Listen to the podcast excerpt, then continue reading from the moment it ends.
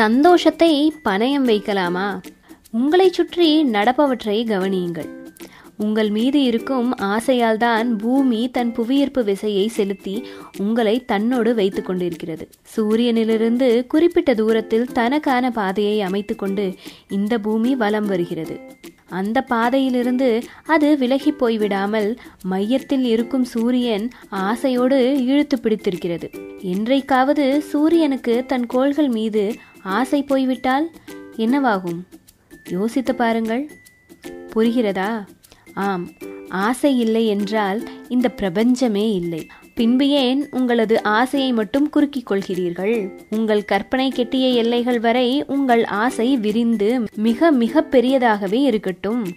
நட்சத்திரங்களை குறிவைத்தால்தான் கூரை வரைக்குமாவது உங்கள் அம்பு போகும். ஐயோ அவ்வளவு பெரிய ஆசையெல்லாம் கூடாது.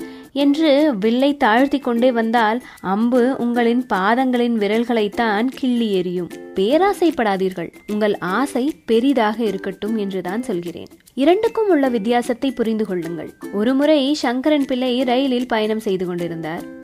ரயில் எந்த ஸ்டேஷனில் நின்றாலும் சங்கரன் பிள்ளை இறங்கி விடுவார். இறங்கிய இடத்திலேயே நின்றிருப்பார். வண்டி புறப்படும் போது ஏறிக்கொள்வார். சின்ன ஸ்டேஷன் பெரிய ஸ்டேஷன் என்று இல்லை. இரண்டு நிமிடம் நிற்கும் ஸ்டேஷனிலும் இறங்கி ஏறுவார். எதிரில் இருந்த பயணிக்கு சஸ்பென்ஸ் தாங்கவில்லை. உங்களை பார்த்தால் மிக கலைப்பாக தெரிகிறீர்கள். உங்களோடு வந்தவர்கள் யாராவது காணாமல் போய்விட்டார்களா? புத்தகம் தண்ணீர் ஏதாவது வாங்க வேண்டுமா? எதற்காக இப்படி இறங்கி இறங்கி ஏறிக்கொண்டிருக்கிறீர்கள்? சங்கரன் பிள்ளை தலையை பலமாக ஆட்டினார். அப்படியெல்லாம் இல்லை. சமீபத்தில் எனக்கு பைபாஸ் சர்ஜரி நடந்தது. நீண்ட தூர பயணங்கள் கூடாது என்று என் டாக்டர் சொல்லியிருக்கிறார். அதனால் இந்த பயணத்தை குட்டி குட்டி பயணங்களாக மாற்றிக்கொண்டிருக்கிறேன் எல்லாவற்றிற்கும் ஆசைப்படுங்கள் என்று நமது முன்னோர்கள் சொல்லுகிறார்கள். ஆனால் அந்த வார்த்தைகளை மட்டுமே எடுத்துக்கொண்டு நீங்கள் ஆசைப்பட ஆரம்பித்தால்? சங்கரன் பிள்ளை டாக்டரை புரிந்து கொண்டது போல் ஆகிவிடும். அப்படியானால் எது ஆசை? எது பேராசை? ஒருவருக்கு ஆசை என்று தோன்றுவது இன்னொருவருக்கு பேராசையாக தோன்றும்.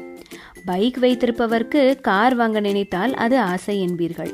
அதையே பிளாட்ஃபாரத்தில் படுத்திருப்பவர் சொன்னால் அது பேராசை என்பீர்கள்.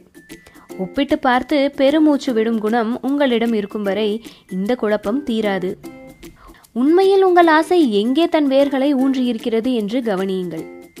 பாட்டிகள் கதை சொல்லும் போதெல்லாம் கவனித்திருப்பீர்கள். ஒரு ராஜகுமாரன் தன்னை எதிர்ப்பவர்களுடன் கடுமையாக போராடி ஜெயித்து ஏழு கடல் தாண்டி ஏழு மலை தாண்டி இன்னும் என்னென்னவோ சாகசங்கள் எல்லாம் செய்து அழகான ராஜகுமாரியை சிறை மீட்டு வருவான். அப்புறம் அவர்கள் சந்தோஷமாக வாழ்ந்தார்கள் என்று பாட்டி கதை சொல்லி முடிப்பாள். சந்தோஷமாக வாழ ஆரம்பித்து விட்டால் காரியம் முடிந்துவிட்டது. அப்புறம் போராட்டம் இல்லை. ஆனால் எது சந்தோஷம்? கல்யாணமானால் சந்தோஷம் என்று நினைத்தீர்கள். பிறகு குழந்தைகள் பிறந்தால் வாழ்க்கை முழுமை பெறும். அதுதான் சந்தோஷம் என்று நினைத்தீர்கள். குழந்தைகளும் பிறந்தன. ஆனால் இன்றைக்கு என் நிம்மதி போனதற்கே அவர்கள்தான் காரணம் என்று மனமுடைந்து அழுகிறீர்கள். கோடி ரூபாய் கிடைத்தால் சந்தோஷம் என்றீர்கள். கிடைத்துவிட்டது. ஆனால் அதை அனுபவிக்க நேரமில்லாமல் பிரெட் துண்டுகளை கடித்துக்கொண்டே அடுத்த பிசினஸ் வெற்றிக்காக காரில் டென்ஷனுடன் கம்ப்யூட்டரை தட்டிக்கொண்டே பயணம் செய்கிறீர்கள். அமைச்சர் பதவி கிடைத்தால் சந்தோஷம் என்றீர்கள். கிடைத்த பின்போ எப்போது நாற்காலி பறிபோகும் எப்போது வாரண்டோடு போலீஸ் வந்து கதவை தட்டும்? எப்போது எதிரி கையால் அறிவால் வீசப்படும்? என்று உயிரை கையில் பிடித்துக்கொண்டு அலைகிறீர்கள். இப்படித்தான் சங்கரன் பிள்ளையும் ஒரு முறை மாட்டிக்கொண்டார். நிறைய சலுகைகள் கிடைக்கும் என்று சொன்னார்களே என்று சங்கரன் பிள்ளை ராணுவத்தில் சேர்ந்தார். தவறுதலாக இரண்டு நம்பர் சிறிய அளவு பூட்ஸுகள் அவருக்கு கொடுக்கப்பட்டன. தினமும் அவற்றுக்குள் கால்களை நுழைக்கும் போது விரல்கள் எல்லாம் ஒன்றன் மீது ஒன்று ஏறிக்கொள்ளும். நாள் பூராவும் அந்த சிறிய பூட்ஸுகளை கலற்றாமல் அவர் பாதங்கள் வழியில் தவிக்கும். வேதனை தாங்காமல் சங்கரன் பிள்ளை ஊருக்கெல்லாம் சாபம் கொடுத்து கொண்டிருப்பார். அதிகாரிகளிடம் விஷயத்தை சொன்னால் உடனே சரியான அளவு பூச்சுகளை கொடுப்பார்களே நண்பா. ஏன் இப்படி அவஸ்தைப்படுகிறாய்? என்று சக சிப்பாய் கேட்டார். சங்கரன் பிள்ளையிடம் இருந்து கடுப்பாக பதில் வந்தது. நீதான் பார்க்கிறாயே தினந்தோறும் எவ்வளவு கடுமையான பயிற்சிகள் எலும்பெல்லாம் இற்று போகும் அளவுக்கு அடுத்தடுத்த வேலைகள் எதிலாவது சந்தோஷம் கிடைக்கிறதா? ராத்திரி இந்த பூச்சுகளை கலற்றி போட்டதும் அப்பாடா என்று எப்பேற்பட்ட சந்தோஷம் கிடைக்கிறது தெரியுமா? ராணுவத்தில் சேர்ந்ததில் எனக்கு கிடைக்கும் அந்த ஒரே ஒரு சந்தோஷத்தையும் இழக்கச் சொல்கிறாயா?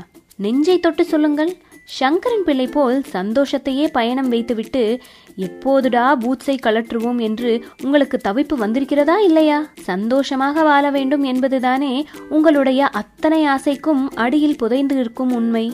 நீங்கள் கேட்பது கிடைத்து விடுகிறது. ஆனால் எதற்காக கேட்டீர்களோ அது அந்த சந்தோஷம் மட்டும் கிடைப்பதில்லை. ஏன் எப்படி எங்கே தவறு நிகழ்ந்தது சற்றே சிந்தியுங்கள். இன்னும் பல சிந்தனை துணிகளோட நான் உங்க எல்லாத்தையும் சந்திக்கிறேன். அது வரைக்கும் உங்ககிட்ட இருந்து விடைபெறுவது உங்கள் பவித்ரா. கதை பிடிச்சிருந்தா மறக்காம லைக் பண்ணுங்க உங்க ஃப்ரெண்ட்ஸோடையும் ஷேர் பண்ணுங்க. நன்றி வணக்கம்.